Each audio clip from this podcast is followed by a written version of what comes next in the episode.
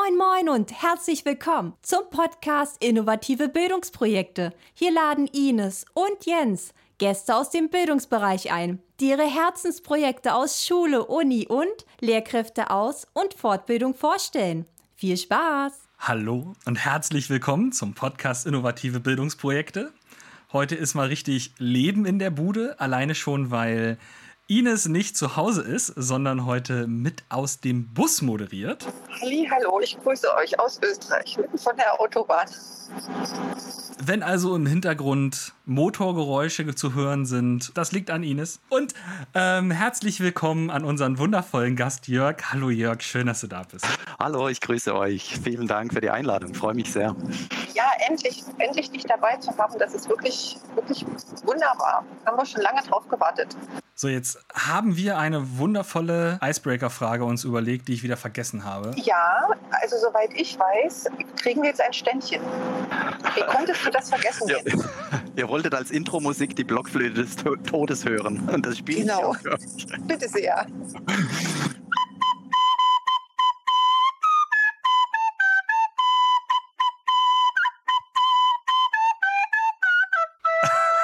Wunderbar überblasen. Das war die Titelmelodie von äh, dem Squid Game, was gerade die Pausenhöfe beschäftigt. Du bist also auf den Trend mit aufgesprungen. Schmeißt du auch kleine gefaltete Papierumschläge aufeinander? Naja, ich mache eigentlich jeden Spaß mit, den es äh, gibt oder der irgendwie zum Mem wird. Aber das finde ich besonders interessant, weil ja da auch ein bisschen kapitalismuskritisch äh, das große Sterben quasi inszeniert wird. Und so ethische Fragestellungen interessieren mich als Religionspädagogen natürlich mal umso mehr. Ja. Also meine persönliche Meinung ist ja, die Kinder spielen immer Spiele in dieser Richtung. Und das nimmt jetzt mal eine Form an, die man irgendwie benennen und betiteln kann. Und das ist genauso wie mit den Ballerspielen. Also, das ist ja ein Teil unserer Kultur und ich sag mal ganz platt, Ringen und Raufen ist auch ein Teil des Erwachsenwerdens, ist auch ein Teil des Sportunterrichts, steht im Lehrplan drin. Ähm, die Frage ist halt immer, wo man die Grenze findet. Und es gibt immer Jugendliche, die die Grenze finden, und es gibt Jugendliche, die die Grenze nicht finden. Und ich glaube dann aber, es hat nicht so viel mit Squid Game an sich zu tun, sondern das ist dann nur der Name, den es bekommt. Oder wie siehst du das, Jörg? Ja, die Grundintention, die einem halt auch radikal vor Augen geführt wird, ist, ähm, dass nur einer gewinnen kann und ganz viele Leute in diesem Spiel sterben. Und ich glaube, dass äh, Jugendliche und äh, Kinder das schon auch wahrnehmen, dass diese Gesellschaft auch mit sehr viel Druck operiert, ähm, mit Leistung. Auch in Schule wird äh, benotet, selektiert, in unterschiedliche Gruppen eingeteilt, in Bildungsstufen und so weiter. Ähm, insofern äh, trifft es auch irgendwie den Nerv in dieser Zeit. Und das möchte man nicht so gerne wahrhaben äh, und äh, will vielleicht ein bisschen auch da wegschauen bei den ganzen Dingen, auf jeden Fall. Aber natürlich, es ist einfach ein, ein Kinderspiele, die da äh, inszeniert werden. Und Kinderspiele sind ja jetzt ohnehin nichts Verwerfliches und die sind auch auf Konkurrenz ausgerichtet. Ähm, Reise nach Jerusalem kann es auch nur eingeben zum Schluss. Das stimmt. Und über die Gebrüder Grimm wollen wir gar nicht erst sprechen. Nee, aber wir wollen über Jörg sprechen. Wir müssen ja den Gast vorstellen. So, Jörg, was kannst du denn zu deiner Person ganz kurz sagen, damit ich alle alle, die dich hier noch nicht kennen, noch nicht gehört haben, einordnen? Naja, was gibt es mir zu sagen? Ich bin Familienvater von drei Kindern, arbeite am Comenius-Institut in Münster im Leitungsteam mit bei RPI Virtuell. Ähm, wir sind schon seit über 20 Jahren ein Urgestein im Prinzip im Internet. Joachim Happel hat es damals äh, mit gegründet und ist noch weiterhin auch in der Leitung tätig.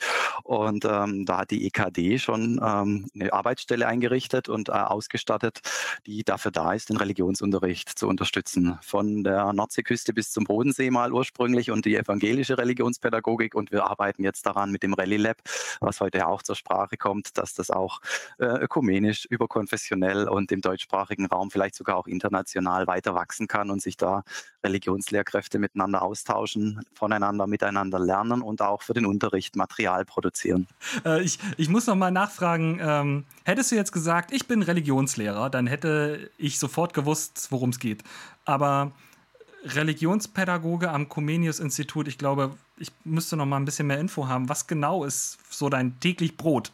Was, was machst du den ganzen Tag? Ja, schwerpunktmäßig arbeite ich bei RP Virtuell mit. Wir waren eine Internetplattform und sind jetzt ein Netzwerk. Wir stellen verschiedene technischen Dienste bereit. Da mache ich zum Beispiel auch Support dafür, für unsere WordPress-Instanzen, für die Cloud-Server, für die Matrix, unser Chat-System, also ganz viel technische Infrastruktur, die ich damit betreue. Aber ich bin ja kein Informatiker, sondern schwerpunktmäßig Pädagoge. Das heißt, wir haben einen Materialpool, da sind zigtausende Materialien für den Religionsunterricht leicht äh, verschlagwortet und zugänglich und wir äh, stellen da auch das ein, was in den Instituten erarbeitet wird, ähm, vorwiegend oder ausschließlich Dinge, die kostenfrei und offen zugänglich sind und machen die dadurch eben besser auffindbar in der Struktur des Materialpools. Und äh, ich bringe Bildung voran äh, für Religionspädagogen, indem ich so Rallye-Projekte mache, Rallye Camp, Rallye Chat, Rallye Lab äh, und so weiter. Und da versuchen wir einfach auch äh, Events und Fortbildungsangebote zu entwickeln, ähm, an denen ich mit beteiligt bin, konzeptionell und auch in der Durchführung online, hybrid und in Präsenz. Und ja, vor Corona war ich auch noch so auf der Bildungsmesse, der Didakta beispielsweise oder am, am Kirchentag und habe da auch den Stand und die Öffentlichkeitsarbeit betreut. Denn die Öffentlichkeitsarbeit ist neben der Community-Tätigkeit auch eins meiner Aufgabenbereiche. Du hattest ganz viel aufgezählt, Rallye, ne? Rallye Chat, Rallye Camp äh, gab es noch. Camp. Es würde ja sich für, für andere Fächer, zum Beispiel Unterrichtsfächer, wenn ich es immer wieder in den Schulkontext spiele, genauso gut anbieten.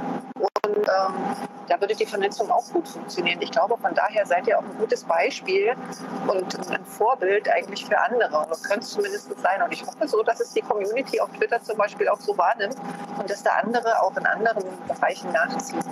Ja, die Religion hat natürlich den Vorteil, dass sie durch die kirchliche Trägerstruktur nochmal so eine gewisse Eigenständigkeit hat. Es sind ja zum Teil äh, Lehrerinnen und Lehrer im Staatsdienst, die dann auch Religion als ein affines Fach quasi mitstudiert haben oder mit unterrichten.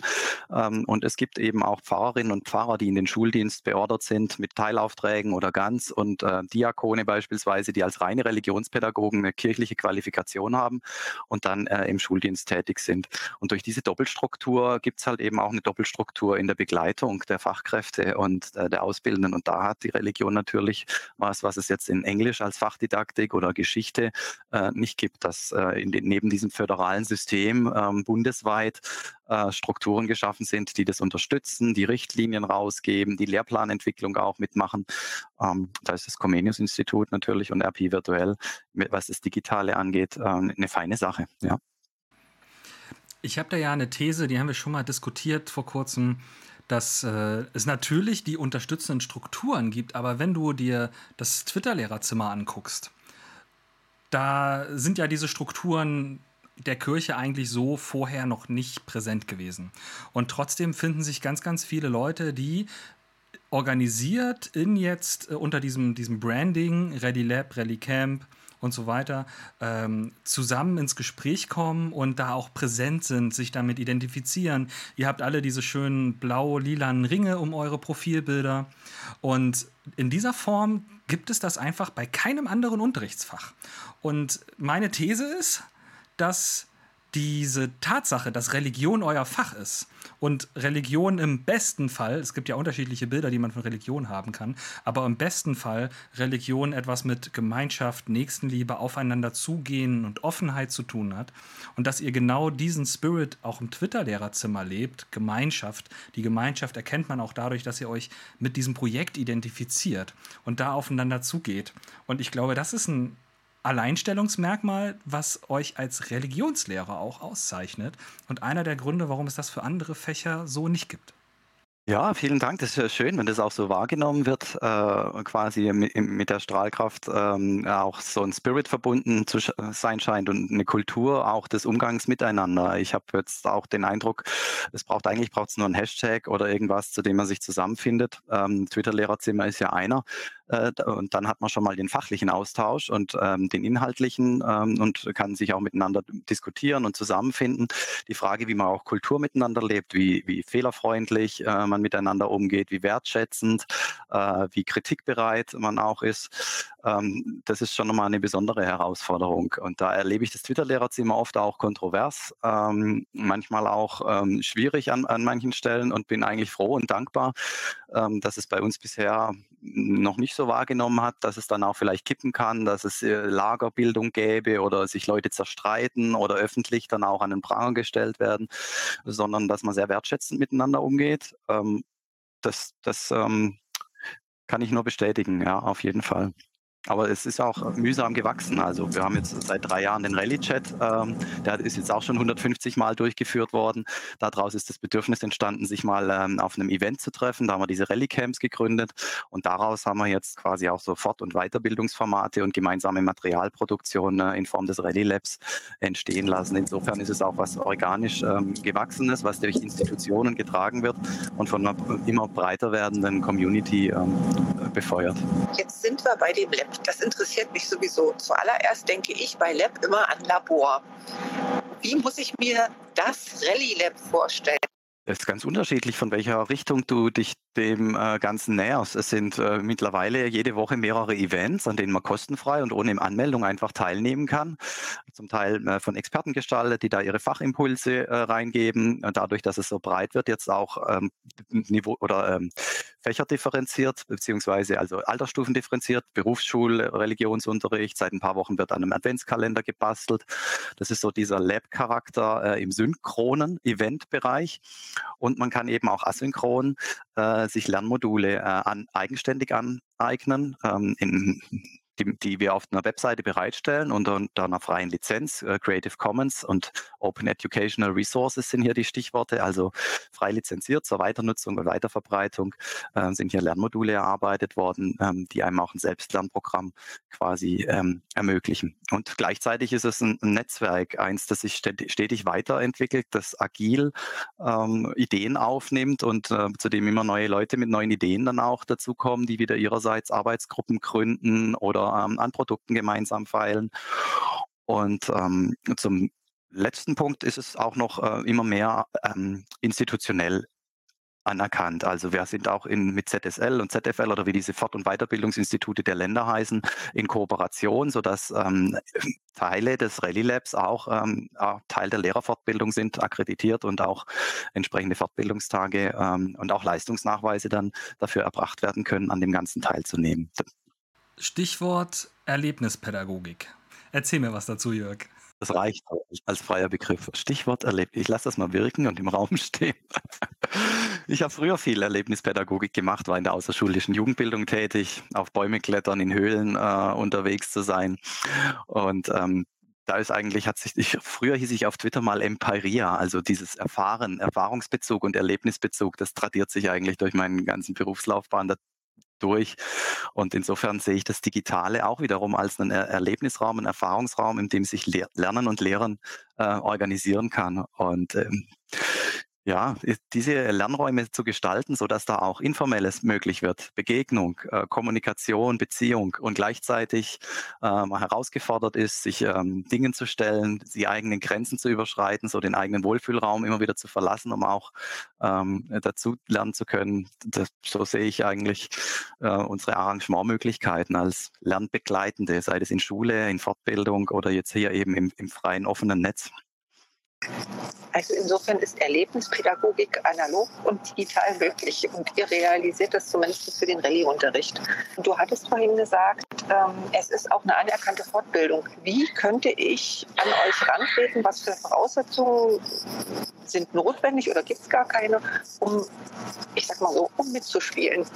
Auf rallylab.org slash Termine siehst du die ganzen Events und Möglichkeiten, an denen du mitmachen kannst. Und wenn du auf Anmeldung klickst, dann hat man auch so einen Filter nach den Bundesländern. Und dann kannst du sehen, welches Bistum, welche Landeskirche oder welches Fortbildungsinstitut bei dir in der Region auch eine Regionalgruppe anbietet. Wir haben das in Niedersachsen, im Saarland und eben auch in der Schweiz, ähm, dass man auch in, an Regionalgruppen dann sich nochmal organisieren kann und Zugang findet. Prinzipiell ist alles kostenfrei und du kannst bei allem auch mitmachen, ohne dich anzumelden. Aber um einfach den Anschluss zu finden oder um eben dann auch in der Lehrerfortbildung ähm, äh, das abrechnen zu können und anerkannt zu bekommen, kannst du dann auch über die Institution gehen.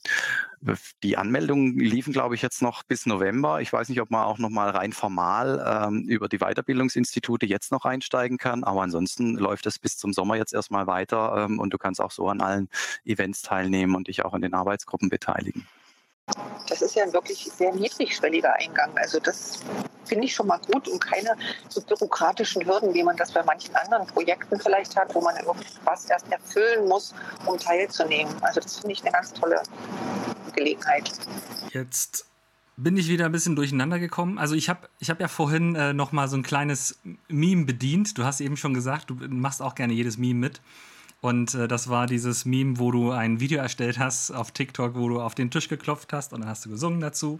Und ich habe da einfach mal den Teil, wo du Rally Lab gesungen hast, rausgeschnitten und habe Podcast innovative Bildungsprojekte eingefügt. Ja. Ähm, und das war ja so ein Video, womit du Vorfreude wecken wolltest. Das merkt man auch bei euch. Das ist sehr viel Stimmung. Ich glaube, da kommt auch das Erlebnis pädagogische durch. Ähm, sehr viel Partizipation, sehr viel Austausch, sehr viel Stimmung. Und ähm, da hast du ja im Prinzip Vorfreude geweckt. Bald geht das Rallye Lab los.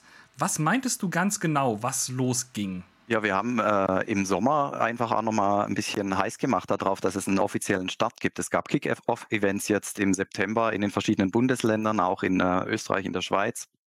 Und äh, in der Vorfreude darauf haben wir die Lernmodule auch noch ein bisschen zurückgehalten.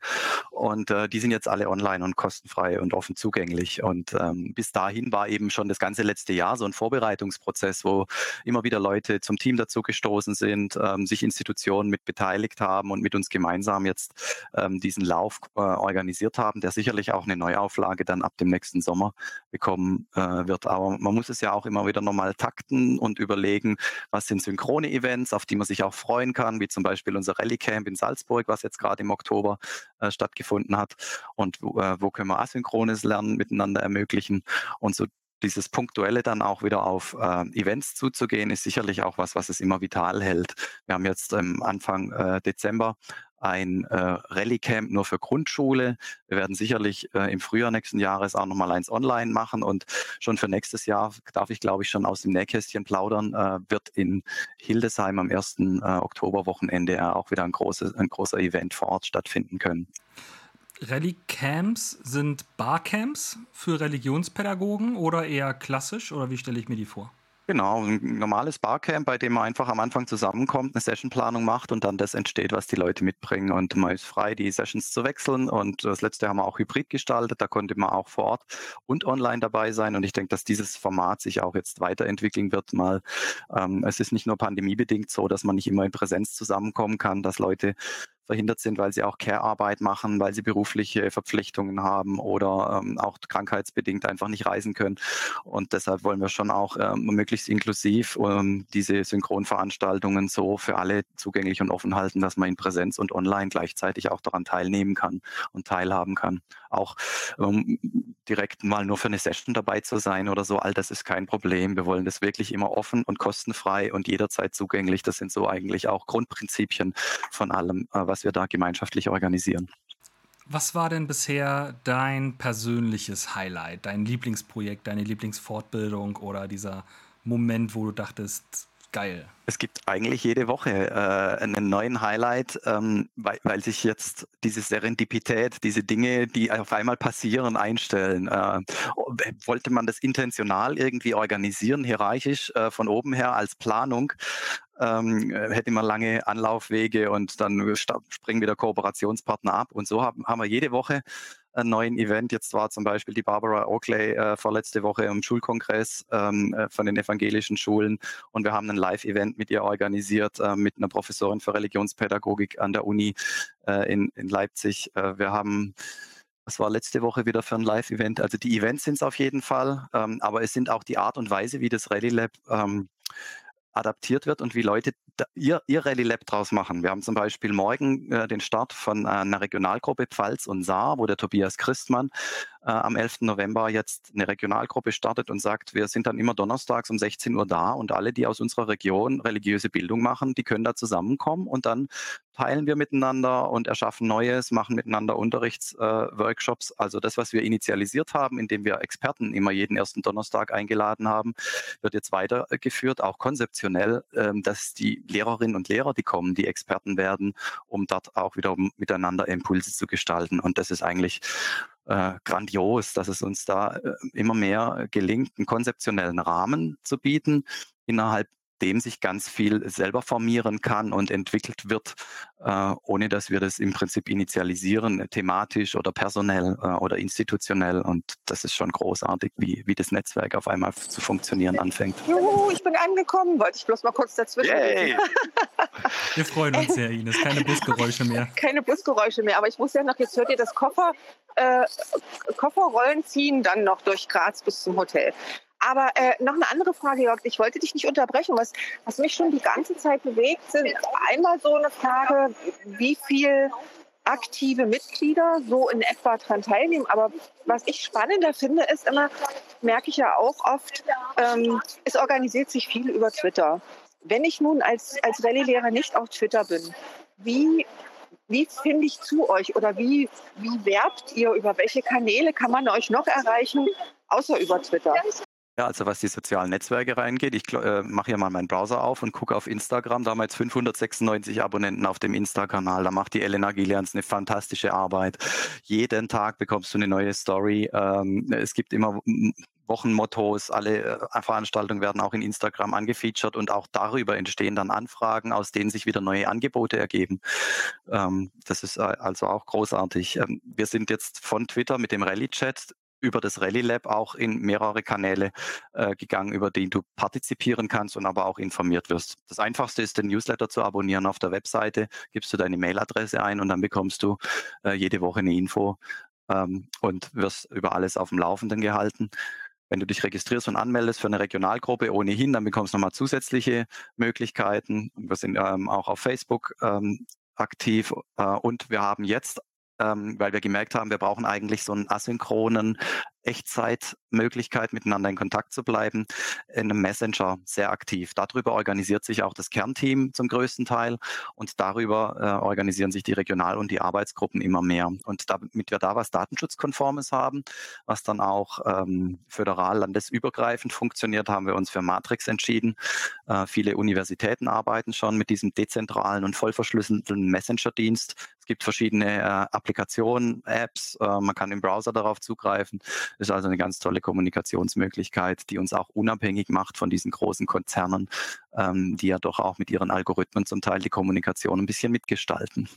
Also, wenn ich es mal so sagen kann, Angriff auf der ganzen Linie, oder? Alle Social-Media-Kanäle und alle Möglichkeiten, äh, die es irgendwie gibt. Aber das finde ich ja gerade gut, dass ihr so vielfältig aufgestellt seid und dass der Einstieg und die Vernetzung darüber dann so unheimlich leicht passieren. Es geht ja auch um Resonanz und um Schnittstellen. Wir müssen eigentlich nicht unbedingt in Plattformen und in Angeboten denken, sondern glaube ich eher in, in Schnittstellen und insofern da anschlussfähig zu sein. Ihr pumpt ja euren Podcast auch in alle Shop-Stores, äh, die es so gibt. Und das ist natürlich großartig, wenn man ähm, überall dann auch verfügbar wird. Ich glaube, Verfügbarkeit und Zugänglichkeit sind zwei der größten Themen von uns, also unserer heutigen Zeit auch, weil die Exklusivität mancher Gruppen und auch Barrieren, die aufgebaut werden, damit manche Leute halt nicht teilnehmen können. Man lebt in seiner Twitter-Bubble und ich finde, das muss aufgebrochen werden, weil es bringt niemandem was, wenn das gleiche Thema zum 700. Mal in der geschlossenen Gruppe diskutiert wird. Deswegen Barrierefreiheit, Barrieren abbauen, Leuten den Einstieg leicht machen. Und das meinte ich auch vorhin. In meiner besten Vision von Religion ist das das, was Religion auszeichnet. Gemeinschaft, Leute dazuholen und Barrieren abbauen. Ja, vielen Dank. Ich meine, auch Öffentlichkeit und Offenheit äh, nicht, sind nicht nur Grundprinzipien, ähm, um Dinge zugänglich zu machen, so quasi ein Angebot, das dann nur noch als Distribution in die Kanäle äh, rein soll, sondern äh, es ist ein Rückkanal, einer, der ähm, Teil und Teilnahme ermöglicht. Wir bekommen über Instagram äh, Anfragen, ähm, eben äh, mitgestalten zu können. Äh, wir haben auf Twitter, äh, greifen wir im Prinzip jede, jeden Impuls auf und machen ihn dann auch wieder zu einem neuen Thema für den Rallye-Chat oder zu einem Event, äh, was wiederum anderen zugänglich gemacht wird. Und wir gehen sogar radikal so weit, dass wir diese Selbstorganisation auf unser Orga-Team anwenden. Du bekommst hier, ich, deshalb habe ich von Heterarchie in der Organisation gesprochen, du bekommst hier ganz schnell Adminrechte äh, und ähm, darfst mitgestalten und ähm, bekommst dann auch die Verantwortung, wenn, wenn du äh, was tun möchtest. Ähm, das ist da kein elitärer Kreis, der in einer Bubble miteinander unterwegs ist, äh, sondern es wird immer durch diejenigen gestaltet, vor allem die machen und nicht die irgendwo von irgendwoher meinen, einen Auftrag äh, zu haben oder äh, das Recht oder so. Denn das äh, Recht entsteht durch die Beteiligung. Ich freue mich heute, dass wir sogar zwei Katrins im Chat mit am Start haben, die sich sehr rege am Chat mit beteiligen und Jule ist mit dabei. Und Jule hat eben auch schon angesprochen, äh, dass die Elena, von der hast du auch gerade ganz kurz schon geredet, diese, die ganzen Designs macht und sich auch diese Farbkombi aus Blau und Lila ausgedacht hat. Ähm, ja, Elena macht die ganzen äh, Farbsachen und Gestaltung, die ganzen Designs, äh, arbeitet mit Canva und auf Instagram. Äh, und äh, nicht nur, dass sie jetzt eine Designerin ist, sondern sie hat das Ganze durchdrungen. Also sie ist auch die Mutter des Rallye-Chat, äh, ist von Anfang an mit dabei, auch Netzwerke konzeptionell zu gestalten. Und in der Kooperation äh, leitet sie die niedersächsische Regionalgruppe und ist im Gesamtteam auch eine der maßgeblich mitgestaltenden Persönlichkeiten die Farb Kombi habe ich jetzt äh, entworfen und das, das Rally Lab Logo äh, stammt aus meinem Vector, Vectornator iPad App heraus. Ja. Und äh, daraus haben wir jetzt lauter Adaptiermöglichkeiten gemacht mit den ganzen Bubbles, die alle Elena beispielsweise entworfen hat. Sehr gut. Das, das sieht auch alles gleich so professionell aus. Ich bin da total begeistert. In dem Fall verderben viele Köche nicht den Brei, sondern äh, ergänzen wir uns auch ständig immer gegenseitig. Und die norddeutsche Neugelei, äh, die im Team dann auch an den Tag gelegt wird, ist äh, eine gute Kritik, um uns gegenseitig auch immer wieder auf ein neues Level zu heben. Aber da merkt man genau das, was du gerade angesprochen hast, dass die Offenheit des schnell Leuten auch Verantwortung übertragen eben dazu führt, dass äh, so ein multiprofessionelles Team dann auch was Tolles leisten kann. Auf jeden Fall. Also ich kann namentlich jetzt hier auch noch ganz viele nennen. Ne? David Wakefield aus der Schweiz, Friederike Wenisch aus Stuttgart, die Jule, die hier im Chat mitarbeitet, Vera Pirker in Frankfurt, Tobias Christmann. Also die, äh, das lässt sich so weit äh, fortsetzen. Ich komme gar nicht mehr hinterher, alle Namen dann aufzuzählen, weil die auch alle äh, nicht nur Teilverantwortlichkeiten haben, sondern komplette Lernmodulabteilungen gestalten, Weiterbildung äh, eigenverantwortlich äh, leiten und neue Formate daraus mitentwickeln. Und das ist natürlich echt großartig, so dass wir eigentlich gar nicht mehr hinterherkommen, das irgendwie ähm, zu koordinieren, äh, in so einem Sinne von, äh, von oben herab nochmal zu strukturieren, sondern es ist wirklich auch eine organisatorische Herausforderung, wieder zusammenzuführen und zu bündeln. Das ist das Stichwort für Netzwerk schlägt Hierarchie. Das ist ja auch so ein Hashtag, der ähm, oft genutzt wird und der, glaube ich, bei euch zumindest auch des Öfteren schon aufgetaucht ist. Ich weiß nicht mehr, wer es nun äh, entwickelt hat und äh, wer der Erste war, spielt auch überhaupt keine Rolle. Aber das ist so eine äh, Sache, die ja manchmal auch provoziert. Wir hatten das ja schon mal im Vorgespräch, dass auch Jens mal gesagt hat, na, ein bisschen Hierarchie ist ja nicht schlecht. Wie sieht es da bei euch aus? Ja, auf jeden Fall. Wir brauchen ja auch die Institutionen äh, als Trägerstrukturen, die das äh, ermöglichen. Und wir brauchen auch Entscheidungswege, die eine Nachhaltigkeit ermöglichen äh, für, für dieses Gesamtprojekt, das ohne, ohnehin nur da, wo sich ein Ego versucht, in den Vordergrund zu drängen oder wo Einzelne auch Erfolge versuchen wür wollen würden, für sich zu äh, verbuchen, da merkt man, das äh, wäre der Tod im Topf äh, für ein Netzwerk. Und insofern ist es echt auch immer wieder eine große Lektion in Demut, sich selbst als Person zurückzunehmen und eben diesen gemeinsamen Claim, sei das ein Rallye Camp, ein Chat oder äh, das Lab, in den Vordergrund äh, zu stellen. Das fällt manchmal einem vielleicht auch nicht so leicht und ist eine große Herausforderung. Äh, und in den Netzwerken äh, akkumuliert sich ja auch Macht und ähm, wenn da einzelne Personen, na, man kann es auch über Influencer machen, dass einzelne Personen versuchen, ähm, und viele, die in diesem Netzwerk unterwegs sind, hätten auch das Zeug dazu, äh, sich als Person jetzt auch quasi äh, da stärker zu machen. Aber ich finde, das ist genau diese Stärke von, von diesem Rallye-Netzwerk, dass man sich an den Punkten, wo es darum geht, äh, einen persönlichen Ruhm abzuräumen, den der Community zukommen lässt. Wir sind jetzt auch nominiert worden für einen Innovationspreis. Da war der David mit auf der Bühne und auch er hat gesagt, es bin nicht ich als Person, es, ist, es sind hier die anderen. Und genau das Gleiche gilt auch jetzt für den Podcast. Ich darf jetzt hier vielleicht eine halbe Stunde mit euch reden, ähm, aber das Mandat und ähm, die Legitimation habe ich einzig dadurch, dass die anderen so eine geile Arbeit machen und dass ich ein Teil davon sein darf. Demut ist für mich immer ein tolles Stichwort. Es ist eins meiner Lieblingsthemen auch und ich oder auch eines meiner, meiner größten Ziele. Und wir haben uns im äh, Vorherein ja darüber unterhalten, wie schlimm das sein könnte, wenn Ines die ganze Zeit aus dem Bus dazugeschaltet ist. Und ich habe gesagt, eigentlich ist das nicht ganz so schlimm, weil der Großteil der Redezeit liegt ja eigentlich immer bei unserem Gast, weil wir wollen ja bewusst andere Leute mit ihren Kompetenzen und ihren tollen Projekten in den Mittelpunkt stellen. Und deswegen laden wir dich ein. Deswegen ist es für mich auch selbstverständlich, dass du eigentlich besonders viel Redezeit Redezeit haben solltest. Ähm, gleichzeitig merke ich aber auch, dass wir in unserem Podcast alleine durch die Wahl des Mediums schon so eine Art Hierarchie aufbauen. Wir sind jetzt die drei mit dem Mikrofon und dann gibt es da ein paar, die im Chat mitschreiben dürfen.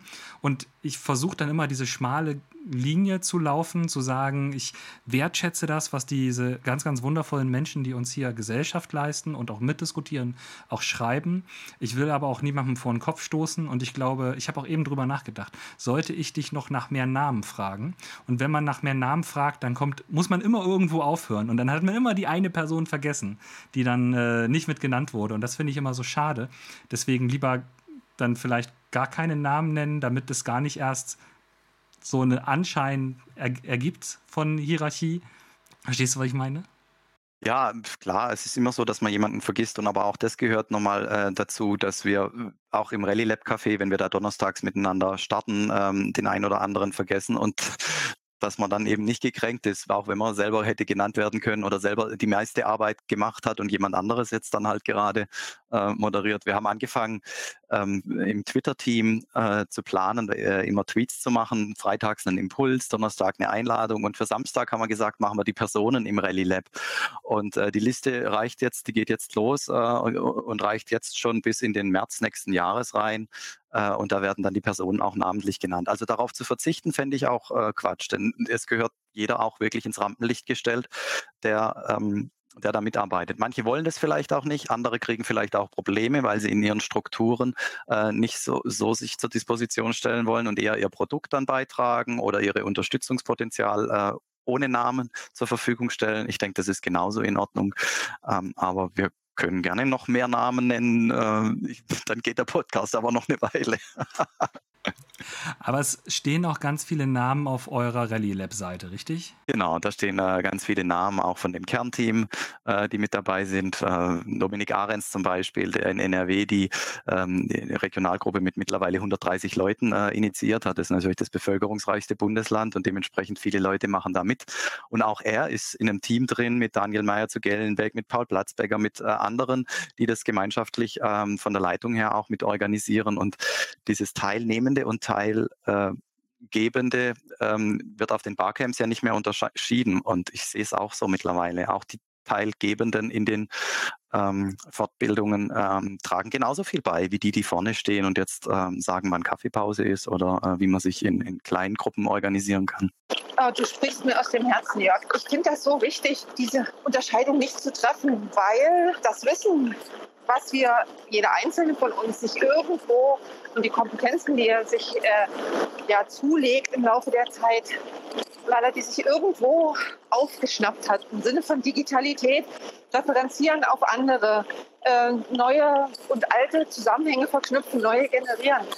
Äh, insofern ist jegliches Wissen für mich und jegliche Kompetenz, die ich dann irgendwie habe, basiert auf dem Wissen und den Kompetenzen von vielen.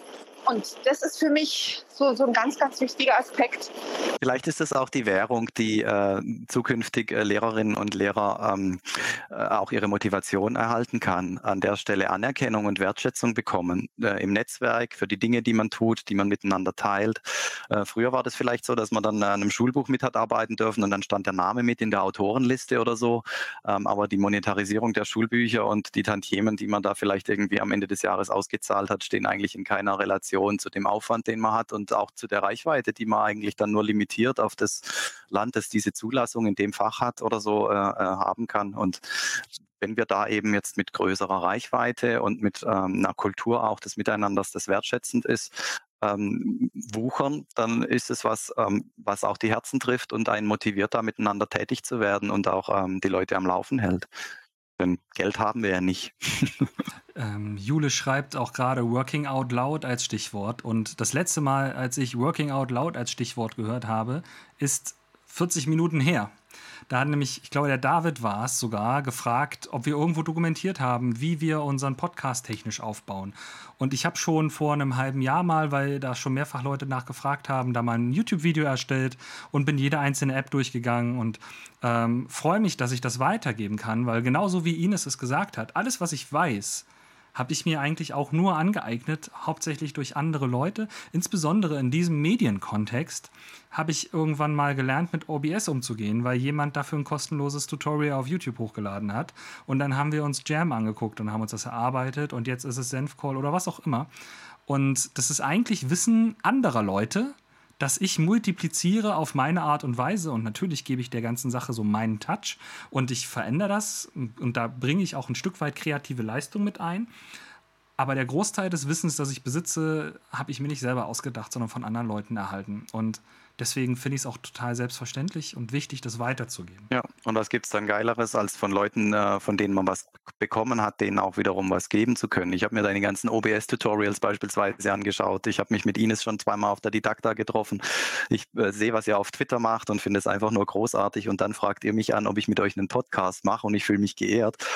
Und genau das ist ja das, ähm, was, was wir untereinander auch initiieren wollen mit anderen in Fort- und Weiterbildungen, dass, dass dieses Lernen miteinander auch einfach eine Ehre darstellen kann, äh, äh, wertgeschätzt zu werden. Und das berührt einen dann auch vom Herz her und hält einen zusammen. Man fährt ja auch nicht auf einen Lehrerfortbildungstag, weil es in der Bildungsstätte so eine tolle Experten gibt, der vorne steht, oder ähm, weil das Essen da so gut ist, sondern weil man die Leute wieder trifft, mit denen man eine Ausbildung gemacht hat, äh, die man nach Jahren immer so als einen Fixpunkt vielleicht ähm, auf diesem Netzwerktreffen treffen kann.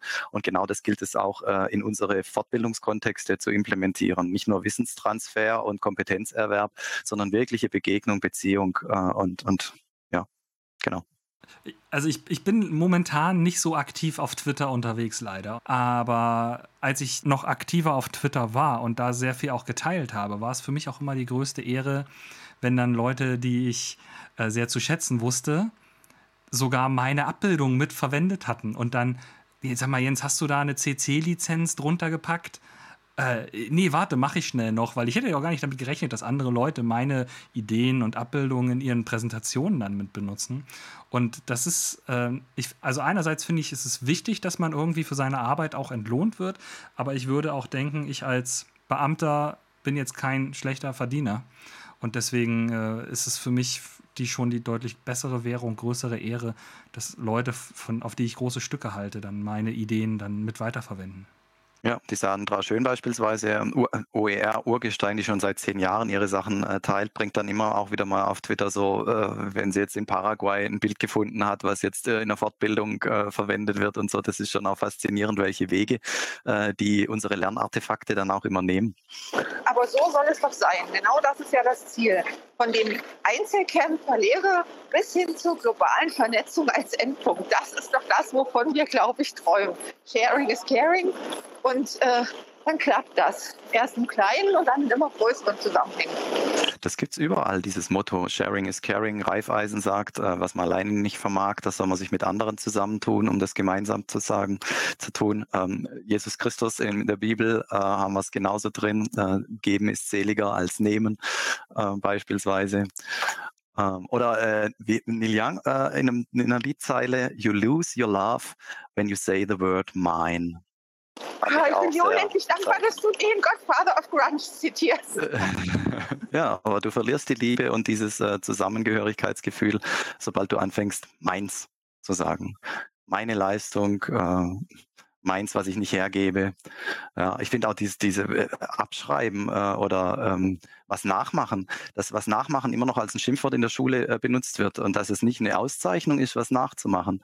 Ähm, man lernt doch nur durch Kopieren, durch Verändern, durch Weiterentwickeln. Und wenn jemand was nachmacht, was, was ich vor, heißt doch dann, dass es ich vorgemacht habe und dass ich als Vorgemachter dadurch geehrt wird, dass jemand was nachmacht.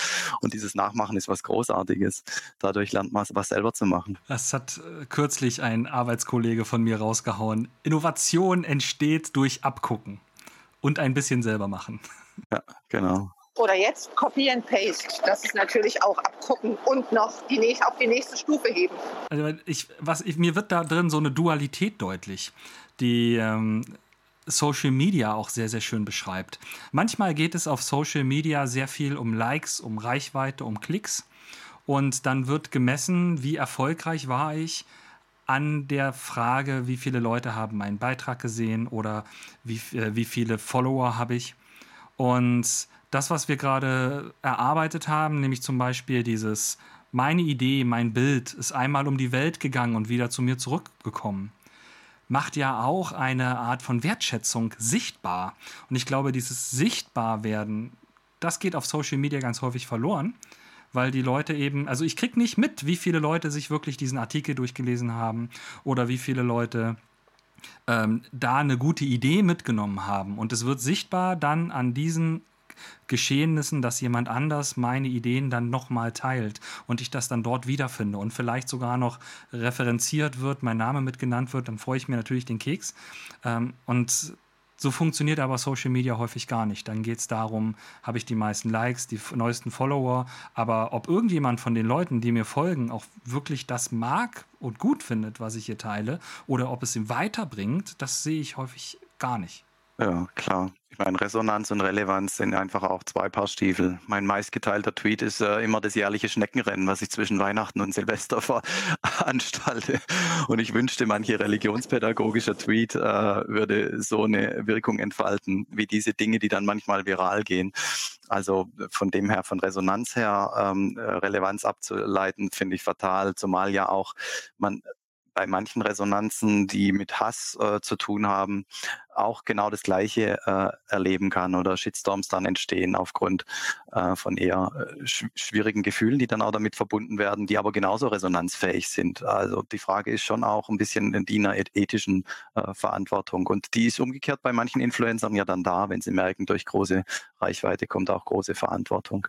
Also die, ja ein wahres Wort. Ich nehme auch die Social Media Sachen, glaube ich, immer so eher als falsche Sichtbarkeit auf.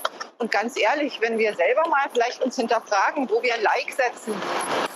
Ich weiß nicht mehr, wie lange es her ist, dass das meine Frage bei einem Tweet war. Ähm, das ist manchmal ein Lesezeichen, manchmal einfach nur ein Gesehen. Ähm, also es muss nicht immer das bedeuten, was das Herzchen suggeriert.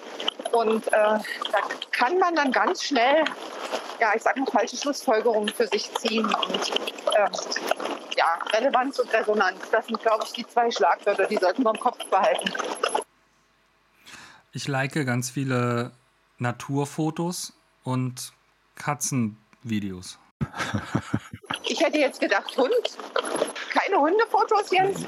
Hunde, Hundefotos poste ich nur, aber ich like sie selten. Ach so, okay. Und ein, ein kleiner Teil in mir hat schon mal drüber nachgedacht, ob er die Schneckenrennen-Idee klauen soll, um mehr äh, Likes und Follower zu bekommen. da muss jetzt auch noch in Kryptowährung äh, investieren, dann kannst du damit äh, noch ein bisschen Reibach machen. Das funktioniert, glaube ich, dann auch ganz gut. Äh, es gibt schon eine Rallye-Coin, ich habe ja schon eine gestartet. ja, wir sind auch ein bisschen äh, vom Thema abgewichen. Ähm, wir haben sehr, sehr viel und le leicht, danke Jule. Wir haben sehr, sehr viel und lange aber über das Rallye Lab geredet. Ich fasse für mich nochmal zusammen, was das ist. Und du sagst mir, ob das stimmt. Okay. Das Rallye Lab ist ein umfassendes Projekt, das vorwiegend auf Netzwerkarbeit aufbaut und in dieser Netzwerkarbeit verschiedene Standpfeiler für Begegnungen setzt. Das können sowohl Barcamps sein, also Rallycamps, oder es könnten auch äh, Social Media Vernetzungsmöglichkeiten sein, wie der Rally-Chat ähm, oder eure Internetseite, wo man auch ganz viele Unterrichtsideen findet, oder die regionalen Gruppen, in denen man sich dann in Präsenz treffen kann. Aber ich vermute, ihr habt auch ähm, internationale Treffen eher mit im Blick für später oder habt die schon gemacht? In euren Rallycamps werdet ihr wahrscheinlich Gäste aus sowohl aus der Region gehabt haben, aber auch von übergreifend weit her. Und euer Rally Lab baut darauf auf, dass sehr, sehr viele, sehr, sehr enthusiastische ähm, Religionspädagogen zusammenkommen und ihr Wissen teilen ohne Vorurteile auf einer, mit einer tollen Fehlerkultur und viel Wertschätzung. Ja, super, vielen Dank. Ich meine, es hören ja jetzt auch ähm, Leute zu, die nicht Religion unterrichten. Und äh, Julia schreibt zu Recht hier in den Chat, dass diese Selbstlernmodule ja auch einen medienpädagogischen Aspekt haben. Äh, an vielen Stellen geht es einfach darum, wie mache ich äh, Breakout-Edu mit meinen Schülern, was sind in Virtual Reality für Möglichkeiten für den Schulunterricht. Äh, und diese Fachdidaktik kommt dann eben noch dazu an manchen Stellen, aber vor vorwiegend vielleicht sogar im Moment noch, äh, sind es einfach auch medienpädagogische äh, Zugänge, die da gelegt werden, wie man mit Schülerinnen und Schülern Fernlernen organisiert, wie man Digitalität auch äh, als Kompetenz bei Lehrkräften aufbaut. Und dann eben jetzt bei uns nochmal speziell die Fachdidaktik Religion dazu, die Frage, wie kann man zum Beispiel virtuell dann den Kirchenraum erkunden, wenn man im VR-Bereich unterwegs ist oder miteinander eine äh, virtuelle Tagung äh, organisieren für Religionslehrkräfte. Aber ich denke, dass da alle Fächer auch äh, von diesen Lernmodulen profitieren profitieren können. Und viele wurden eben auch von Leuten äh, erstellt, die jetzt nicht Religion unterrichten, sondern einfach Medienpädagoginnen und Medienpädagogen sind. Das heißt, sogar ich als Lehrer für Mathe und Sport würde bei euch gut reinpassen. Auf jeden Fall. Du wirst äh, nicht nur fündig, sondern wahrscheinlich findest du auch nochmal Anschluss ähm, an, an viele Stellen und auch gerade so diese Sachen, wie macht man eine Warming-up-Phase in der Videokonferenz und Co. Äh, da, da, sind wir auch sehr experimentierfreudig und probieren auch alles aus, was im Twitter-Lehrerzimmer gerade so kursiert und umgekehrt äh, erfinden wir auch immer wieder neue Dinge, die dann äh, dankbar aufgenommen werden können. Dann die letzte Frage für heute. Was sind die nächsten Termine, die ich im Kopf haben sollte? Ich würde vermuten, heute Abend um 8 Uhr Rallye-Chat. Genau, so wie jeden äh, Mittwoch. Heute geht es um Perturbation, um Störung und konstruktivistische Religionsdidaktik. Und da haben wir auch so zwei störende Fragen äh, vorbereitet. Ferdi und David moderieren heute Abend. Morgen, Donnerstag, geht es im Rallye Lab Café ganz vielfältige Angebote. Ähm, aber wenn der Podcast ausgestrahlt wird, ist das alles ja schon wieder Makulatur. Insofern ähm, wir haben mittlerweile fast jede Woche ne, ein Angebot und da ja die äh, Ferienzeiten in den Bundesländern sich entweder überlappen oder auch ganz unterschiedlich sind, geht es auch in den Ferienzeiten dann durch. Oder man hat die Möglichkeit, gerade in den Ferien, wenn man dann mal nicht in die Schule muss, auch mal an einer Nachmittagsveranstaltung teilzunehmen oder abends sich frei zu schaufeln. Alles klar. Dann vielen, vielen Dank, lieber Jörg, dass du hier warst. Es hat mir sehr, sehr viel Freude bereitet. Es war mir ein Fest, Jörg und Jens. Euch auch vielen herzlichen Dank für die Einladung, dass wir hier von dem Projekt ein bisschen ähm, berichten können. Bin auch gespannt, das dann gemeinsam mit anderen nochmal zu reflektieren und ähm, bin gespannt, was auch sonst noch bei euch äh, alles passiert. Also lieber Jens, liebe Ines, vielen Dank. Dann ähm, wünsche ich allen einen schönen Abend, bedanke mich auch nochmal bei unseren wundervollen Gästen, die heute sehr aktiv mitgearbeitet haben. Wünsche der Katrin eine gute Besserung und äh, bis zum nächsten Mal. Bis zum nächsten Mal. Tschüss. Tschüss.